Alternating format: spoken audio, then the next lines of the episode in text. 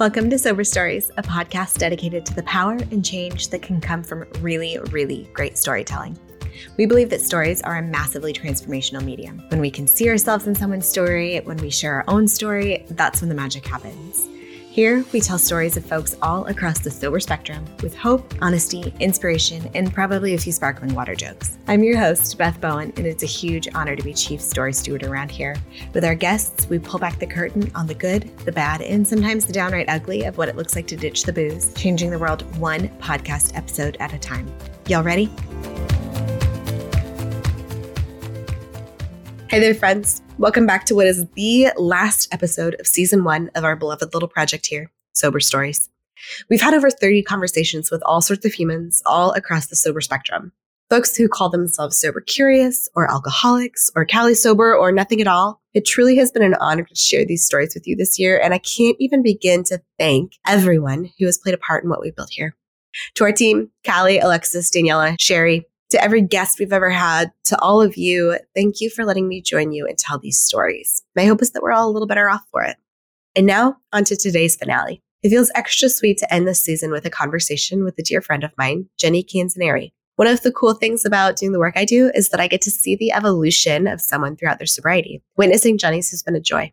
For folks who don't know her, Jennie is a wife, mom, and recent Colorado transplant, moving to the Denver area just a couple months ago. She's been sober since June of 2022, works in publishing, and has a small hand lettering business. Jennie speaks really beautifully about the importance of tenderness for oneself, and I love that this is the message we end on in our first season of Sober Stories. After you give today's episode a listen, tag us and Jennie and let us know what your biggest takeaway was. Here we go. All right, Sober Stories family, I am so excited to bring this conversation to you today because Jennie is a dear friend of mine. Jennie, thank you so much for joining us on Sober Stories. Welcome. Thank you for having me, Beth. It's so nice to see you. It's been a little while. So I know it has. We just scheduled a, a, Zoom coffee date before we hit record because when your friends move out of the state, it uh, makes it harder. Not that we ever were good about seeing each other when we were here. fair, fair enough. I did make it harder for us. Yeah. but maybe you gave me an excuse to go to Colorado. Oh my gosh, I would love that. Yes. All right. So, for the folks who are listening who are unfamiliar with you, don't know you, and the um, wonderfulness that is Jennie Canzoneri, give us the cliff notes who you are, where you are, what you do, well, thank you for having me. First of all, it's so nice to be here. Um, so I am Jennie Canzoneri. I live and have lived for two months now, two months yesterday, um, in Evergreen, Colorado, which is in the foothills west of Denver. Hmm. We moved from Texas. We relocated. Um, I work in the publishing industry and the book publishing industry, and I have worked in my full career there for 17 years fully virtual, thankfully, mm. which allowed for this move. Um, I have one son, he's 13, and uh, my husband as well. And as you know, Beth, if um, on Instagram, a terrible dog. I have the cutest, oh but most, but most terrible dog. Um, Murphy, Murphy is May the funniest dog I've ever seen. She has a human face. Like she She's so emotive. She's yeah, so she has a human face and it's usually grumpy and it's so funny. The only thing I really was worried about in recording this was Murphy. So I like sat Mike down and I was like, she has to be locked up. She has to for one hour. I need her not to be running around. So Well, it wouldn't be the first animal appearance on this. Dawson's out in the backyard. He'll probably bark. And I do have to lock my cat in the bathroom because she'll just meow the whole time. Yep. So it is, it's totally okay. Well, I know your story, but I would love to hear from you and kind of yeah. more of this like in depth version. Tell us your story of Jennie and alcohol, how you got to where you are today. Absolutely. And it's nice to talk about it because it's been a little while since I've sort of fully shared. And so it's kind mm. of nice to revisit that story for myself. Um, so, two years ago, June 2020, um, I went and had routine blood work and it came back with some heightened liver enzymes. You know, my mm. liver, my doctor wasn't concerned.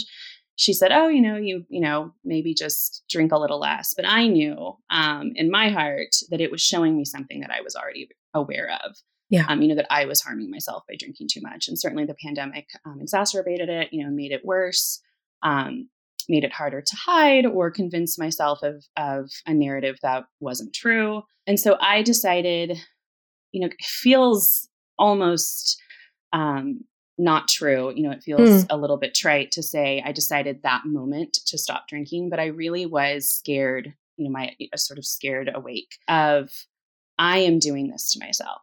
You know, it's not something out of my control. It's not something out of my hands. I am the one drinking. And, and now mm. I have the proof right in front of me looking at these numbers um, of what that has led to. So I decided to just try 30 days. And that may be kind of what helped set me up for success. I just was like, let's see what things look like after a month. She wanted to rerun my numbers for something unrelated mm-hmm. in 30 days. And so I stopped drinking immediately. I, I, I, share this with friends and family, and I feel like sometimes it feels um, hard to believe, but I don't remember my last drink. I don't remember, mm. you know, I just remember getting that call from my doctor, seeing those numbers, and feeling like there is no going back. Mm. So after 30 days, my liver looked great. Mm. All the numbers were normal. It would it just took 30 days to resolve what had been years of I think problematic drinking and mm-hmm. drinking too much and drinking consistently and often. And it was empowering. It really felt like uh, you know I did this and I can fix this. You know, mm. I can I can heal myself. I can take care of myself.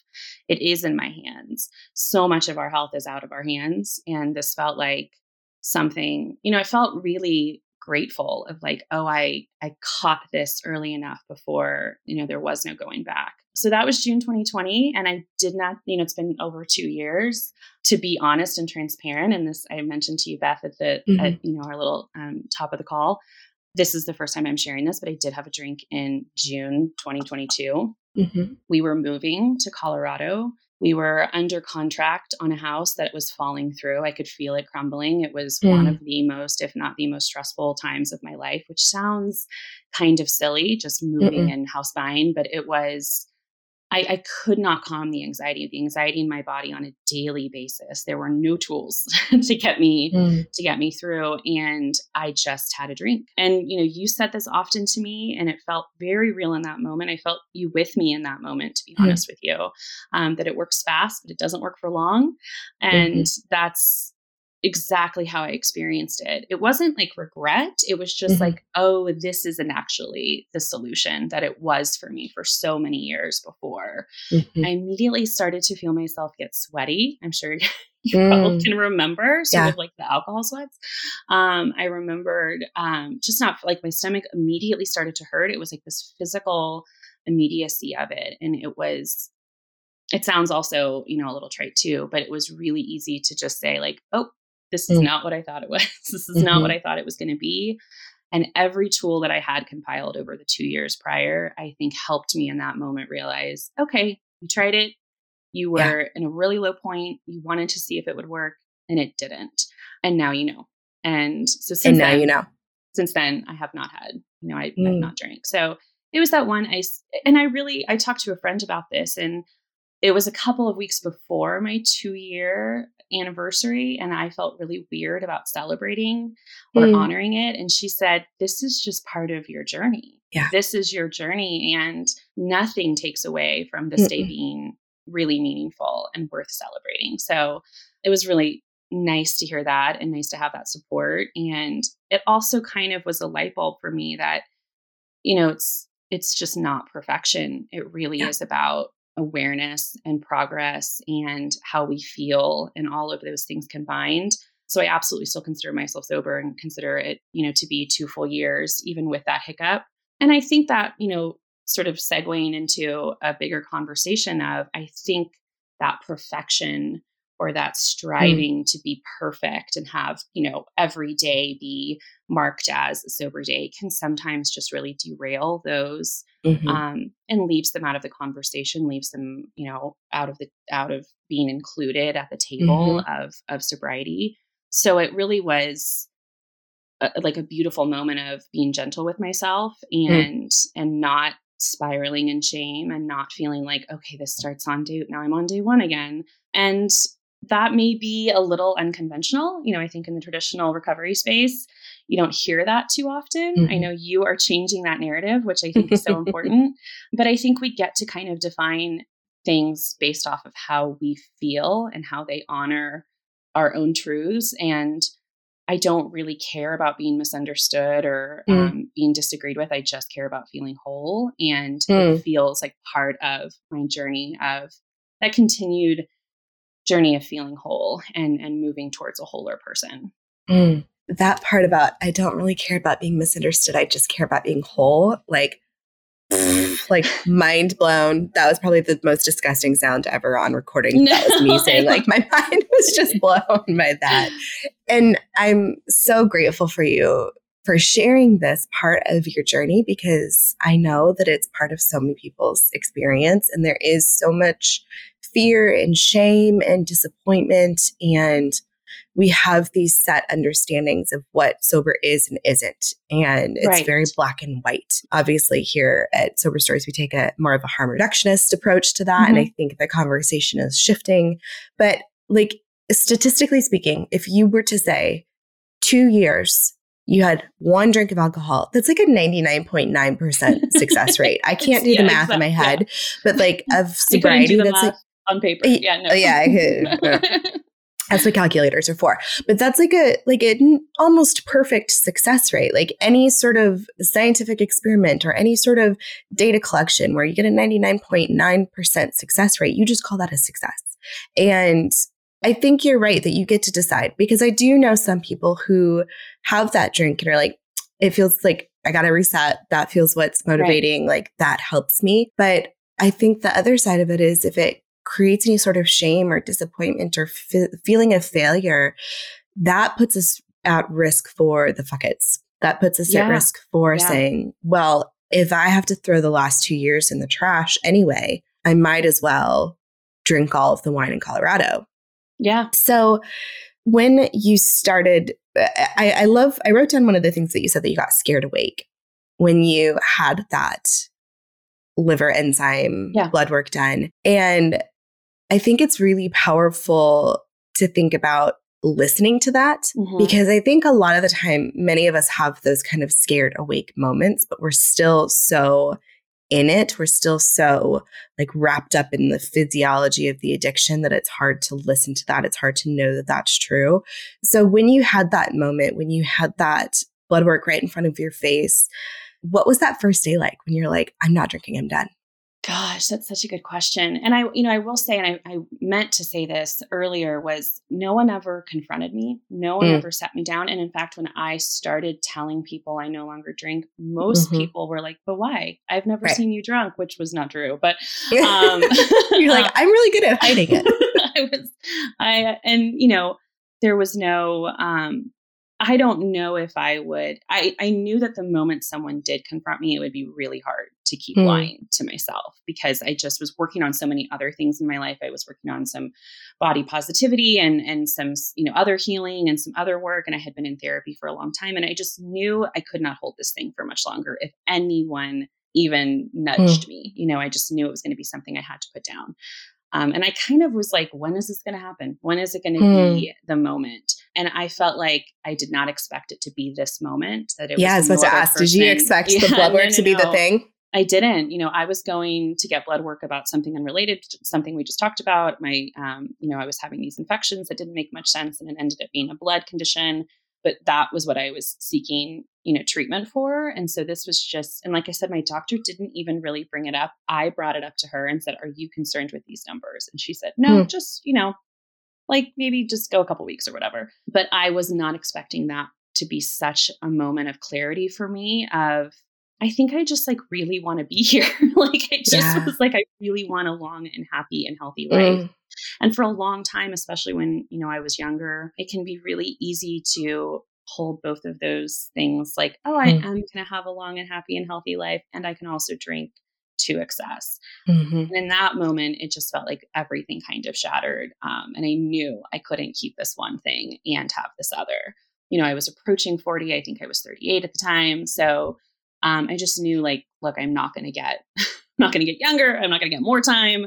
Um, you know, this right. is all I got. So it felt that first day felt, gosh, I wish I could go back. And I also did it alone. That was one mm. thing that I mm. really don't recommend. I had my therapist yeah. and a book, and that was it. And I just, I wish, because it felt, I wouldn't say like white knuckling, but it felt really lonely Like it just felt like I was going through this huge thing. That's all I wanted to talk about. It's all mm. I was thinking about. And I had no real outpouring for that. So it was just like a an interesting time, like a really mm. introspective. Mm. I was inside myself a lot. And I, I was reading Quit Like a Woman. I started that right around that same time. And it did feel like a lifeline just because mm-hmm. it started to help, you know, kind of form some of just the awareness, just some of the yeah. data, you know, and I know Absolutely. we talk about this a lot. And that stuff's actually really helpful for me because I'm like, look, my feelings are not facts, but these mm-hmm. facts absolutely help me. You know, these facts mm. of, um, I think one of the things that she quoted in the book that really stayed with me was like, once you drink, it stays in your system for up to seven days. So, like, mm-hmm. if you're drinking, like, you're never ever going to get a break. I could be right. remembering those metrics wrong, but um, something like that, where I was just like, oh, there's no time for healing because I'm mm. never giving myself that, you know, that time. Um, so, yeah, it felt lonely. It did. Um, and it felt really scary, but it also felt, I mean, I'm telling you, like, as, as you know, those first first month of waking up without hangovers, it just feels like you just start sleeping all the time. Yeah. Like I just feel like I just started oh, sleeping yeah. just to sleep a lot. And I started to heal myself through just getting a lot more rest than I had been getting. Yeah, I think people are not prepared for the fatigue and for the yeah. sleep and the uh, basically years of catching up on good sleep because we've just wrecked our sleep for so long. And, you know, I'm glad you said it was lonely because, mm. well, I'm not glad it was lonely for you, but yeah, I, I think that that's really relatable. I think that so many of us who don't find a home in traditional recovery spaces, who don't go into a an AA room and that's our our like light bulb moment, and we feel this immense community right away. Like those of us who don't find a home there, and we're doing it ourselves, it can feel really, really deeply lonely. And for me, talk about quit like a woman. So I found Holly's work years before she ever published that book. And that was also my lifeline. And it was when she had a blog back in the day. And I was reading her words and it was like, oh my God, this person feels the same way about it that I do. Right. And she's doing it this way.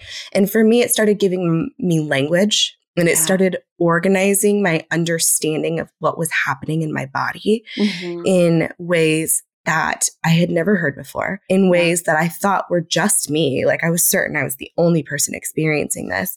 So I really love that we are expanding the conversation. We have so many, we have so mm-hmm. many quit like books now. We have so yeah, many podcasts. Yeah. And I think that what that gives us in those really lonely days is like a way to organize our experience and be like, oh, it's not just me. Mm-hmm. I'm not the only one.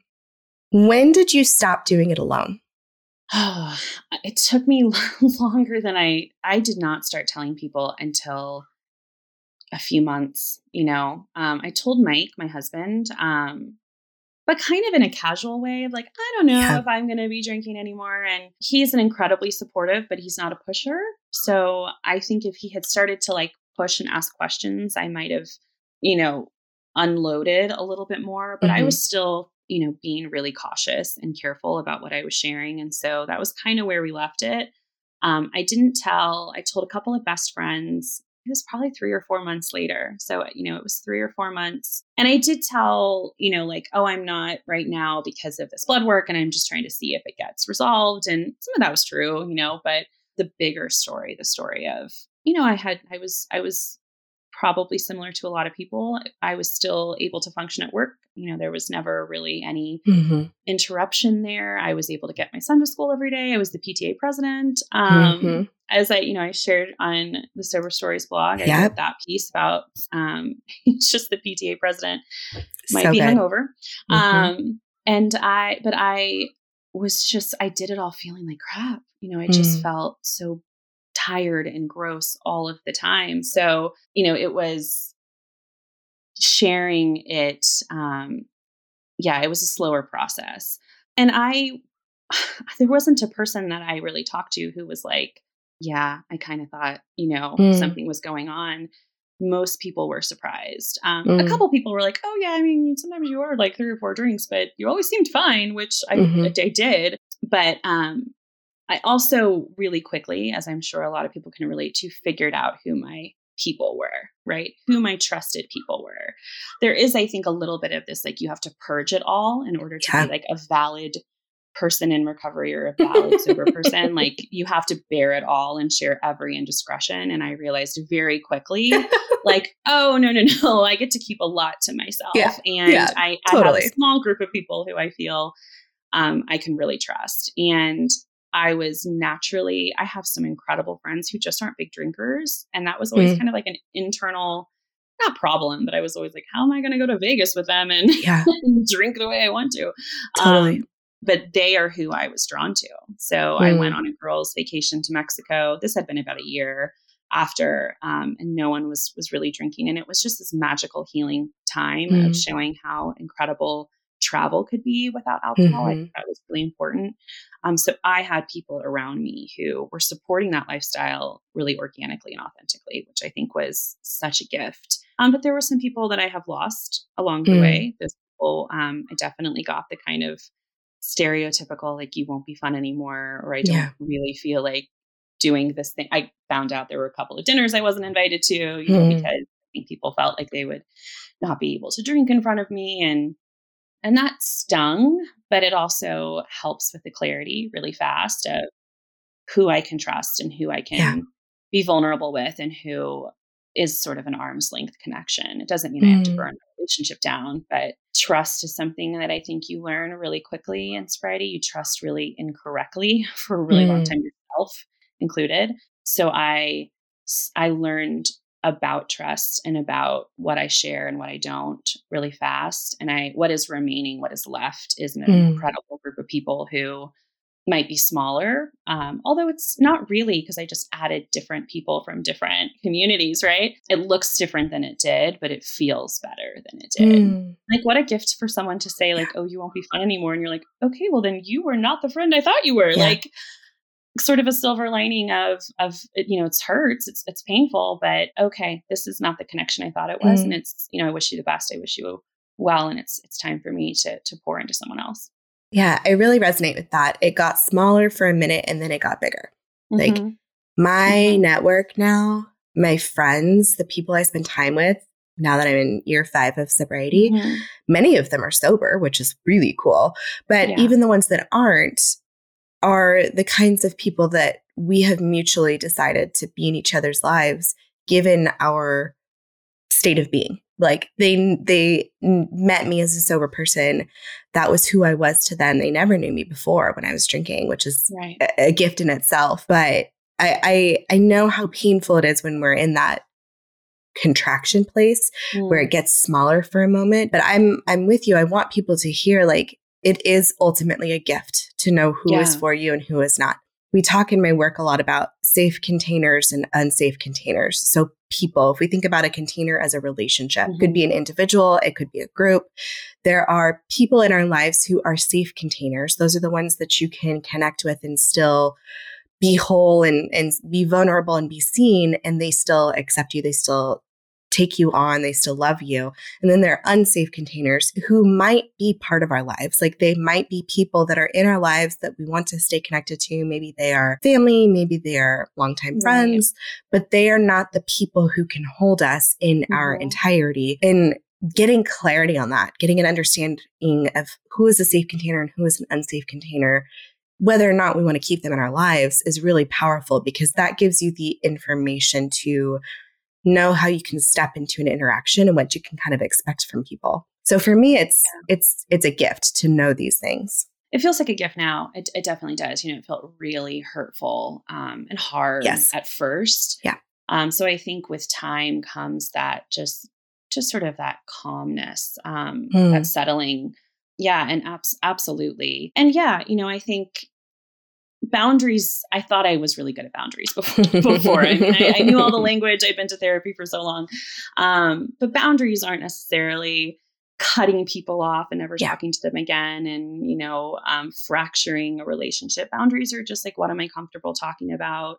What language do i need to use in order to shut down a conversation? Um, i get really i would get really probably not as much now but i would get really anxious and upset when someone would be like well tell me exactly how much you would drink and i was Mm. like you're not asking that for me you're No. asking that for you you're Yes. asking that for some sort of like weird voyeuristic curiosity Yeah. And so I really quickly learned like what I was comfortable answering and what I was was it what I was not comfortable. Um, so boundaries were like I reframed it all. You know, I just mm. learned it all over again. You know, what what I felt like I needed to be honest about and what I felt like I could say, like, oh, I'm actually not comfortable having this conversation. Yeah. That's all I had to say. Um, mm-hmm. It makes mm-hmm. other people really uncomfortable when they hear that. they feel like they should have, you know, um, access to you at all times. But mm. um, yeah, so I did a lot of boundary work. And it's, I mean, as you know, it just seeps into every part of my life. I'm mm. better at work boundaries. I'm better yes. at boundaries with my child, with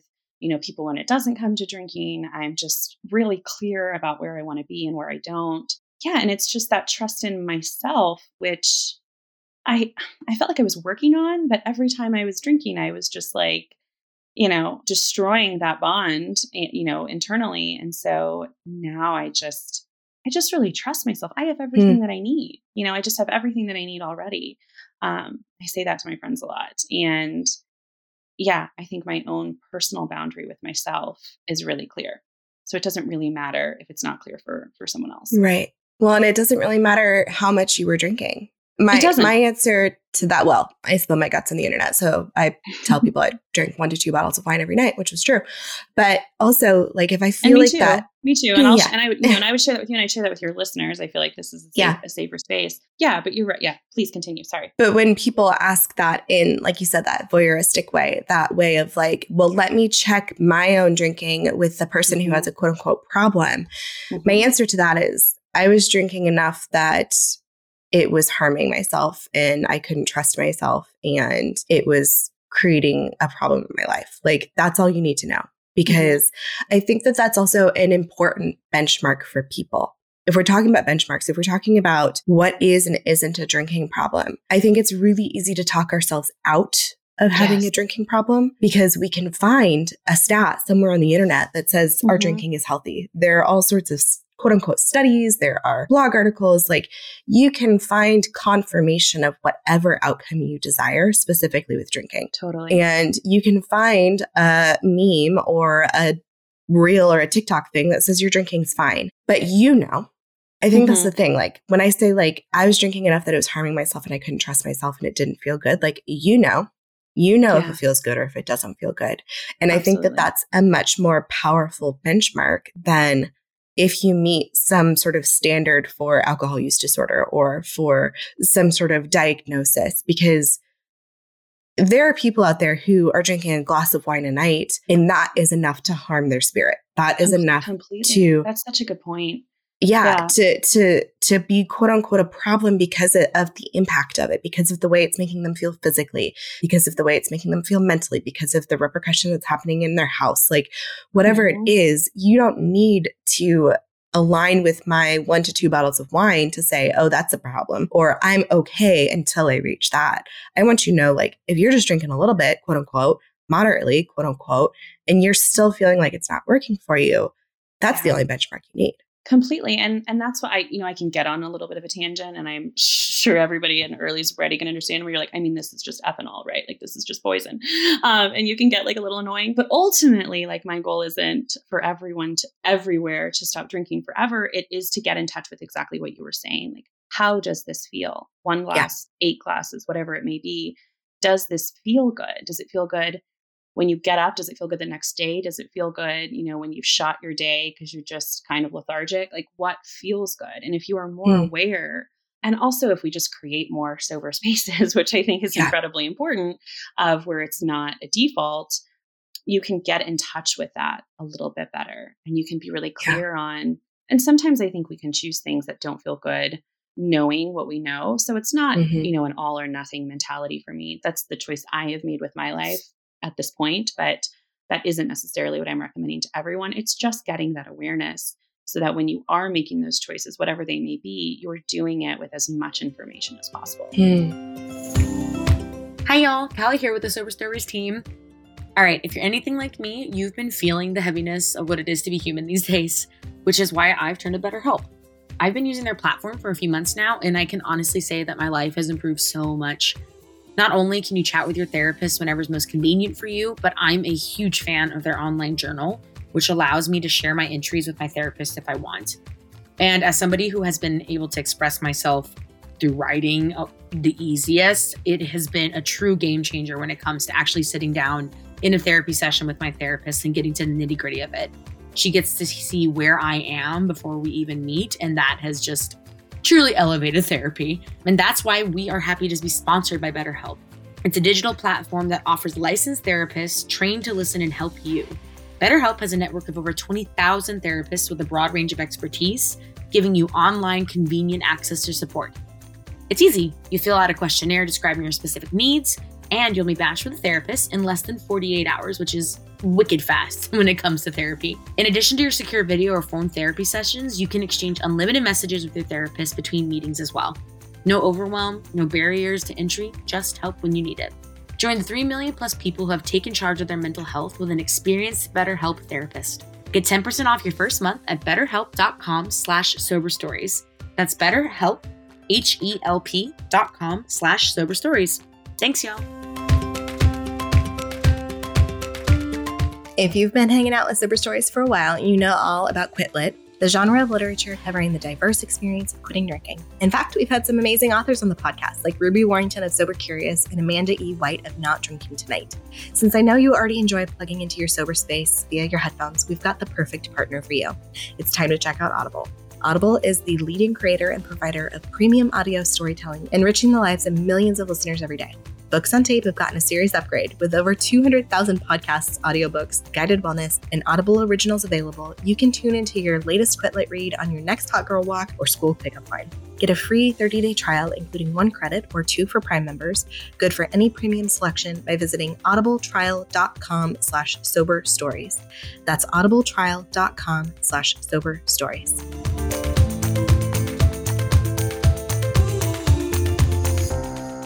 Well, and when you talk about the glass of wine that you had two years in, I think what what we get when we try it again, and I don't think that's everyone's path. I don't think it's a requirement, but if we do try it again after a period of abstinence, one of the things that we have built is a physiological distance from Hmm. alcohol. Like the way our body interacts with it, the way our body is used to running at baseline, the way our brain has reformed and Yeah. the way our prefrontal cortex is actually working like it's supposed to and it's and we're living in our decision making and in our values so i hear that happening where people will say like i had a year i had two years i had three years i tried it again and i was like oh absolutely not and then i could stop again after that so when you had that glass of wine like what were some of the thoughts that you you, you mentioned about how it works fast and then it works slow Yeah. what was that like for you I mean, like there's an immediate calm, right? Um, and my, like I said, my anxiety was really at a breaking point. Um, and I, I will say just like a little bit of a side tangent. In hindsight, I tried every tool I had except connection. So I didn't call on a couple of people I probably should have called on. Um, and a part of it is like not embarrassment, but like I'm two years in, I should have this. I shouldn't need to Mhm. call, you know. And I think that that can be really harmful. So one takeaway I really hope from this conversation is there is no finish line for Yeah. doing this on your own. Like the connection is such an important integral part of it. Um, and I didn't call anyone. I didn't lean on Mm. anyone in that moment of just, you know, crippling anxiety. Um, I Mhm. didn't reach for that connection. Um, so I did have this immediate sense of relief, but it was really quick. And I think you're right. I think our bodies just are like, whoa, what's this thing that we haven't had for a while? And so I immediately started like sweaty, like I got sweaty and clammy, and my stomach started to hurt. I had a lot of like heartburn and indigestion when I was drinking that Mhm. ultimately just like went away pretty much day one. go figure exactly.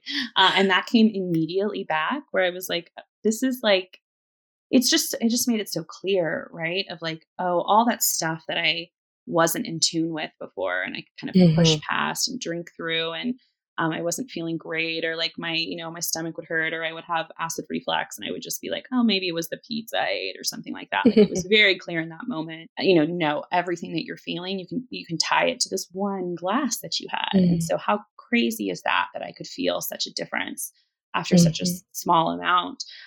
And it felt, I switched to water, which I also felt like I don't even really know where the strength is coming from other than Yeah. the two years that I've put in. Um, because you're right, that fuck it mentality of like, okay, Mhm. just bring it all on.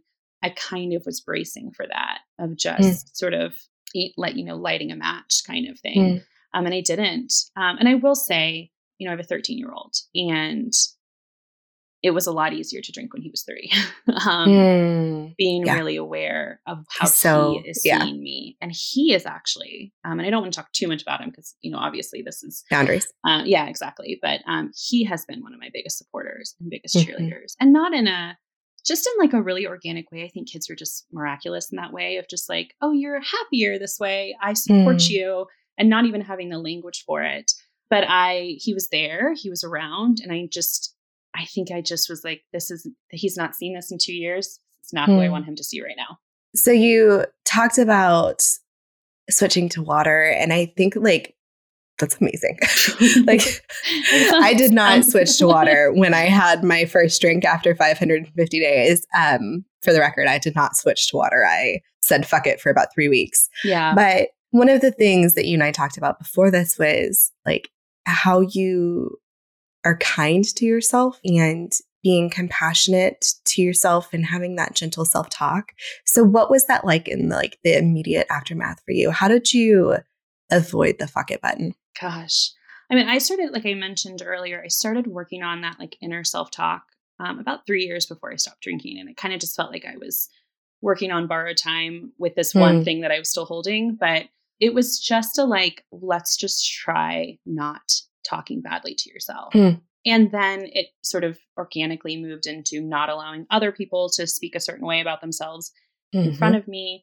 Certainly Yes. not allowing them to speak about other people, um, especially in terms of their bodies or Mhm. um, you know any of that. It just was a slow, gradual. Like I just got a couple of sort of mantras, and I just repeated it a lot. I just you know said a lot of the things to myself that I say to the people that I love most Mm. it was a pr- it was a practice. It was not easy. It was work. Um, I talk about this a lot on my own Instagram of just like happiness feels very hard for me.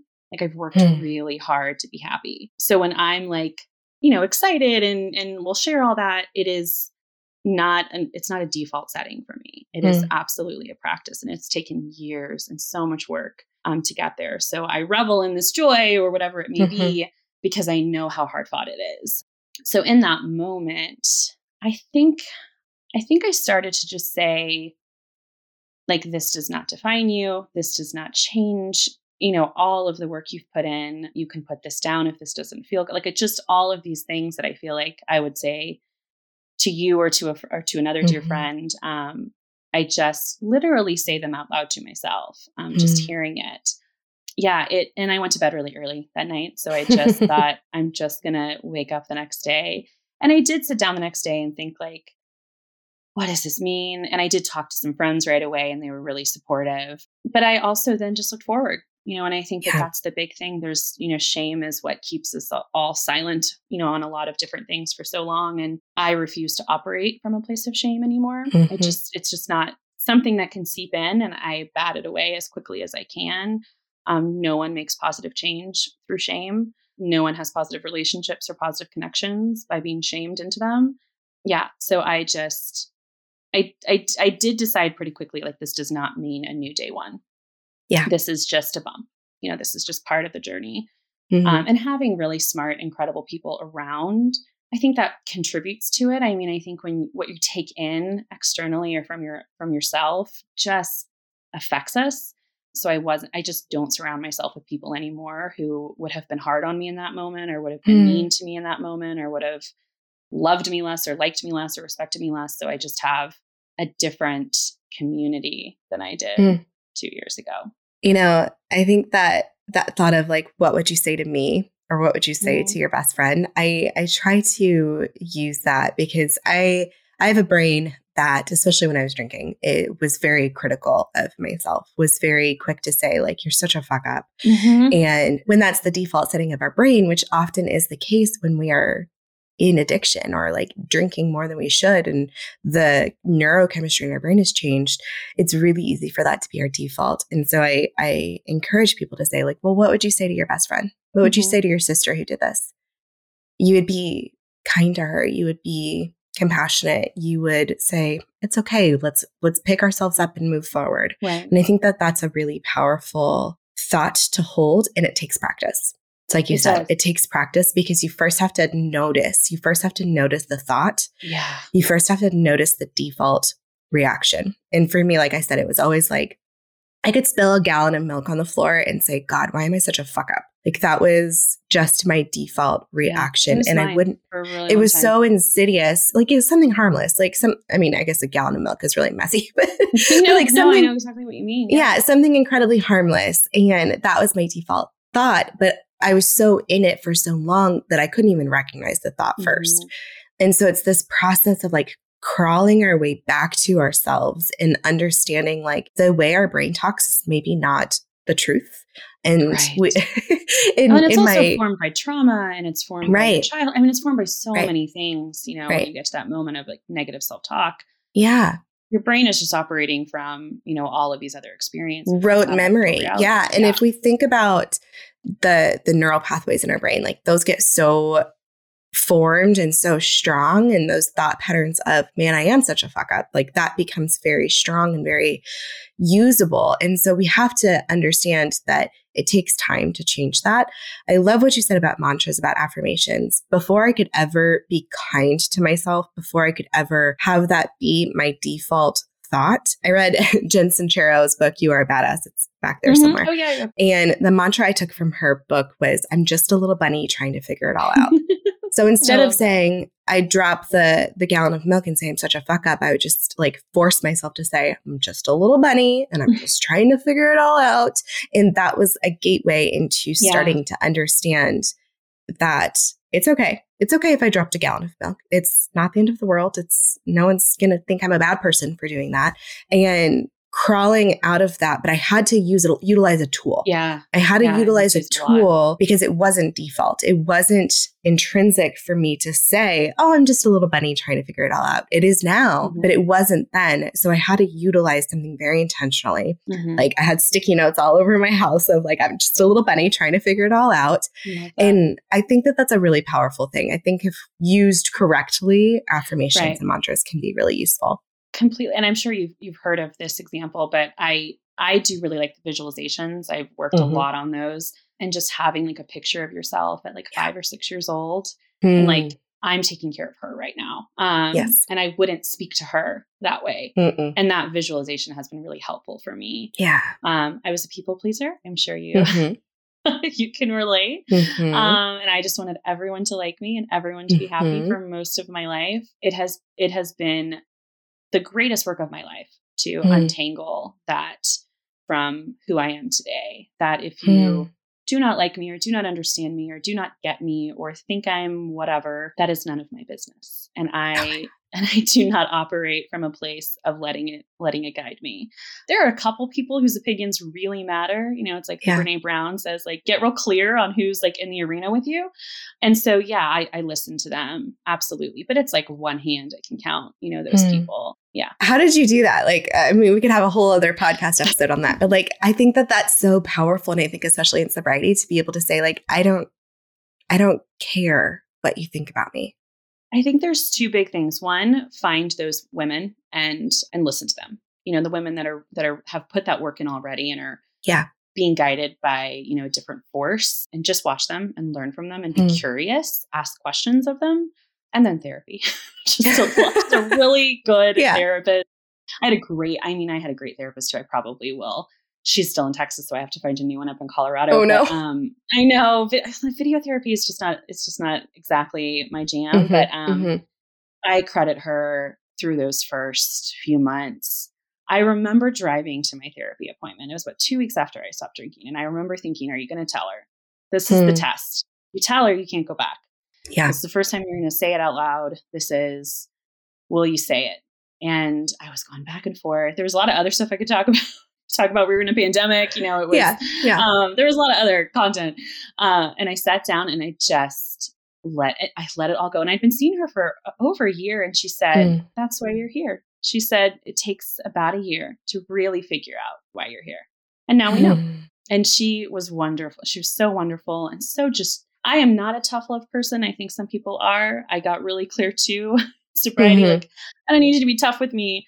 Um, I was tough with myself for far yeah. too long. I the gentle, sort of loving approach, and she was she was honest but gentle, and I think that was the mm-hmm. difference. Mm-hmm. You know, she wasn't sort of blowing smoke, or you know, she was really gentle, but and you know, a lot of boundary work with with her. So, um, yeah, it was it was a, it was just a ton of a ton of therapy. But I also think like reading podcasts, you know, just like listening to other women's mm-hmm. experience mm. and listening to the right people. You know, those two mm. things combined, I think were what got me a lot closer to where who I want to be. And it's just it's an evolution, yeah. you know, it just it's not linear, it ebbs and flows. You know, in that moment where I had that drink in June, it was such a low point. Every toxic thought was was coming at me. It was just every tool I'd worked so hard to mm. get was um, I felt unusable in that moment. So, you know, I think knowing it's also not linear. Um, mm. But as you have said so beautifully so many times, it does not mean you start from square one. You're starting, you know, from a different place with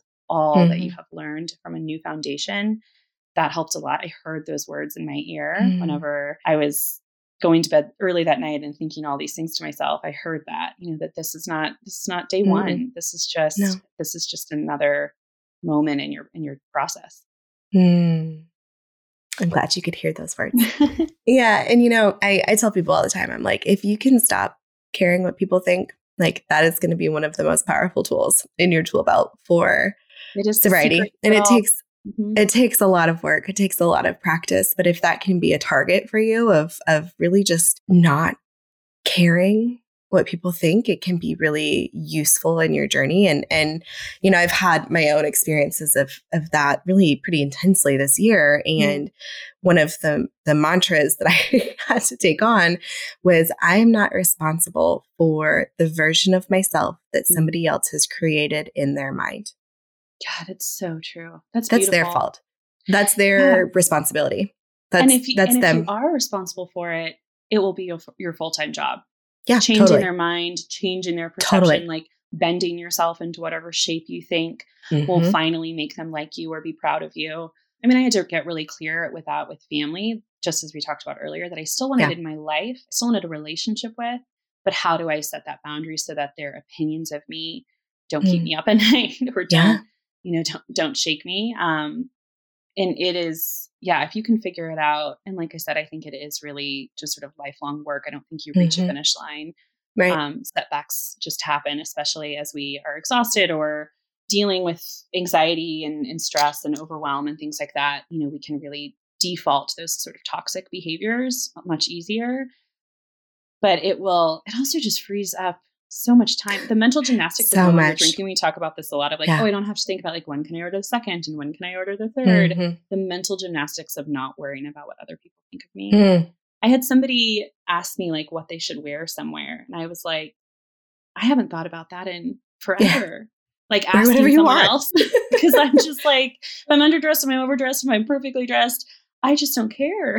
Yeah, because I I, yeah. I, just I now get dressed for me. I don't get dressed for anyone else. So. Mm. Well, and like you said, it frees up so much energy. Yeah. Like I think that that is one of the things that I want people to take away is like when you stop caring, then you get to live your life for yourself. Like you said, you yeah. dress for yourself. You don't drink for yourself. You get to do it for yourself. Yeah. So I know June was the bump. Yeah. And that it felt really hard to use your tools then. How have you come out of that? Uh, you know, it hasn't been perfect or even easy. You know, I think there's been a lot of just um this has been a really tough year. Um, mm. We moved, which was incredibly hard. We moved not for work. We moved just because we wanted to move. We left everyone we know, all family. We know no one here in Colorado. This was really just a move to follow a dream. And dreams yeah. are incredible, but they are not all rosy. And Instagram right. highlight reels, you know, they can be incredibly lonely and painful as you are trying to make them come true. Mm. Um, and that's that was our experience. You know, trying to sell our house trying to find a place here in this market. I got COVID in the middle of that Ugh. and had a pretty terrible case. My husband had a couple of back. It was just like one thing after the other. Mm. Um, I had emergency root canal. That it was just like right Ugh. in the middle of all of this. It was just That's one just of those rude. summers. it's just rude. Yes, thank you. Just one of those summers that felt like it was just a beating at every turn. I think what that did in June was was made it very clear that that's just not the door. You know that mm. there you can try a million others, but that's just Mm. not the door that you're going to open.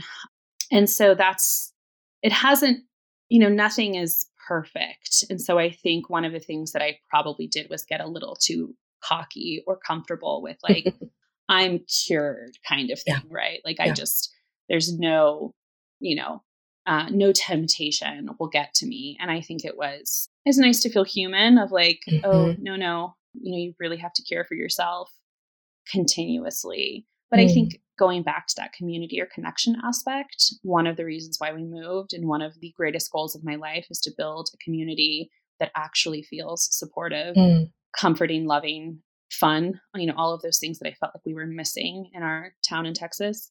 I'm building that here. Mm. And it is it's I think it will end up being the greatest work of my life in addition to no longer drinking. I think building a community as an adult when you're not Mm. defaulting, it's not like parents of, you know, your Yep. kids' friends, it's not your family, it's not your coworkers, you know, it's not your college friends it's Mhm. your own community that you're building um, it stretches every muscle you have Mhm. it just and it's i think it will probably be the best thing that i've ever done Mm. but that that stuff is hard the best thing we've ever done it's often not very easy it's often Yeah. incredibly hard so Right. Especially when you're in it, you're in the foundations of building that and of Mhm. making that connection. I saw uh, Mike talking to the onion guy the love farmer's that? market. I love that. You know, I mean, eh, there is so much meat to this, Jennie, and I knew there would be with you. I knew that you would give us so much insight and so much wisdom. But I mean, I, I would love to know just your takeaway. Like for somebody who's listening to this and maybe is in it and they're in those early days or they haven't made the decision or they're struggling with quitting. What's your takeaway? That's a good question. Um, there are so many. Um, I think you are not alone, which feels, Mm. you know, definitely heard before. But I think one of the things that has been a miracle for me is every time I talk about it, whether it's sharing a mocktail, whether it's just sharing an article, I get so many women.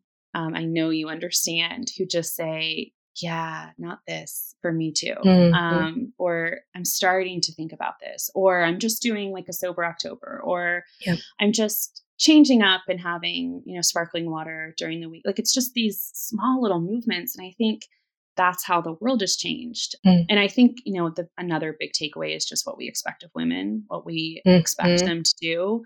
Um, we expect them to be superheroes. We expect Yeah. them to be PTA presidents and, and Yeah. have full time jobs and be Yeah. incredibly overwhelmed and have no coping skills um, or you know anything to sort of help guide and navigate those things. You do not have to be a superhero. When it's being Mm. asked of you, it's wrong. It's misogyny. It's Mhm. it's all sorts of things. And then I just think, you know, that connection of finding the people to really share life with, you know, whether that's, you know, I think we have, especially in America, just this like nuclear family and, Mhm. you know, we don't have huge communities that we're building. And I think that that's part of the reason why so many of us are just struggling. Um, and then you add a pandemic on top of that where Yeah. you're not allowed to connect. I think we're all at a, at a burnt out breaking point, And I think Mm. it starts with who is making you feel loved and who is making you feel seen um, who are you spending your time with who are you listening to you know who are you pouring into who is pouring back into you and just getting really clear about when you are drinking to a level that feels problematic that community just crumbles naturally because you Mm. do have to start just sort of like lying and Mhm. you know doing stuff in secret and doing stuff alone you know i drink Withdrawing. alone a lot withdrawing yeah and your community starts to crumble and so i think my biggest takeaway is that the life that i wanted which i think is centered on a community of relationships that i want to build with people just could never exist at the same time that wine was existing in my life Mm. It's so powerful. I mean, I think that that's that's it. The life that I wanted couldn't exist with alcohol in the mix. I just, I don't know that I even knew what I wanted, but I Mhm. knew that it wasn't Oh, this. same. I, Same. I mean, knew it wasn't the way I was feeling. that not this Yeah. that just felt like like every nerve in my body um, lit up when I read that. I was like, I, yeah, I don't know what I'm looking for, and I didn't in 2020. I feel like I'm a lot Mhm. clearer on that, but I just I know I I know I can't get there. I can't get there Mhm. still holding this thing. It was the last thing I had to put down, and doesn't mean life is going to be easy. I think that's another takeaway. It's not like the yeah. next day is perfect. Every problem is solved. It's a lot of work. wouldn't it be nice? wouldn't it be nice? But everything that you want is on the other side, mm. even if it's work to get there. Yes, all of that. So good. All right, my friend, last question for you today. Okay. If your story were to be written into a book, and I know you're a book lady, you're a book publisher. A book I am a book lady. What would it be titled and what kind of story would it be? um, I think that it would be titled She Was Scared, but She Did It Anyway. Mm. And I think, yeah, we are, I think, told incorrectly that we have to be great or we have to be confident or we have to be sure in order to embark on whatever it is we want, whether it's mm. starting a business or starting a relationship or moving or whatever it may be, that we have to feel really sure. Mm. And my my whole thing is I'm scared a lot, um, yeah. but it does not stop me from living the life. Totally. Yeah, do it scared. I do it, do scared, it scared all the time. Yeah. All the time. Yeah. Don't let it stop you. So I'm a six. I'm an Enneagram six. We worry a lot. but our superpower is that we don't let it stop us. So yeah, yeah, that is the superpower of a six. That I, I forget you're a six all the time. It makes so much sense, my friend. I know. Six wing seven. I can have fun. okay, you can have fun. You're like, I know. Every time I tell people what my Enneagram is, I'm like, but I have to qualify. Like, yeah. I, as soon as I found out what I was on the Enneagram, I'm a three wing two. I was like, oh my God, I'm the worst one. I'm the no, worst one. No, no, no, no. That's what somebody told me. somebody told me they were like, if you think that you're the worst one, then that means the test right. the test is like exactly. way too accurate. My friend, this has just been wonderful. I have mm-hmm. like I, I mark little clips for like reminding myself later when I want to pull stuff, and I've marked oh, so many that. clips on your oh, episode. Well, thank you for having me. You're a dream. I just really admire you and the vulnerability that you bring to the plate and the wisdom that you share with all of us while also saying like I'm still figuring it out along the way. And Thank I just you. appreciate your time. Thank you so much for Thank joining you. us. Thank you. So good to see you. We'll have that coffee soon. Yes. Bye. Thank you so much for listening to Sober Stories with me, Beth Bowen, and our guest Jennie Canzoneri. I told you she'd be a good one to go out with, didn't I? We are signing off for the year. Sober Stories is taking a breather to enjoy the rest of 2022, and we hope to see you in 2023. As we wrap up this very first season of Sober Stories, I need to give our whole team the biggest thank you. The podcasts you listen to every week take a whole lot of woman, I almost said manpower, but woman power to produce. And I gotta say, the Sober Stories team is the best of the best. Callie Williams, our community and ops lead, Alexis Archuleta, our podcast engineer and manager, and all of the past people who have touched Sober Stories our summer intern Sherry Chang, our brand designer Daniela Marty, our web designer Rochelle Demaskoff, and the 86th and Trend team. Thank you. You brought this vision to life and kept it running this year. And to you, dear listener, thank you the most. I hope these stories touched you in some way, made you feel a little less alone. There's power in our stories, in your story. And when we're able to connect with one another through our similarities, we're all a little better off. Thank you for tuning in each week, for sharing our stories with your own community, and for loving sober stories as much as we do. Until next time, my friends.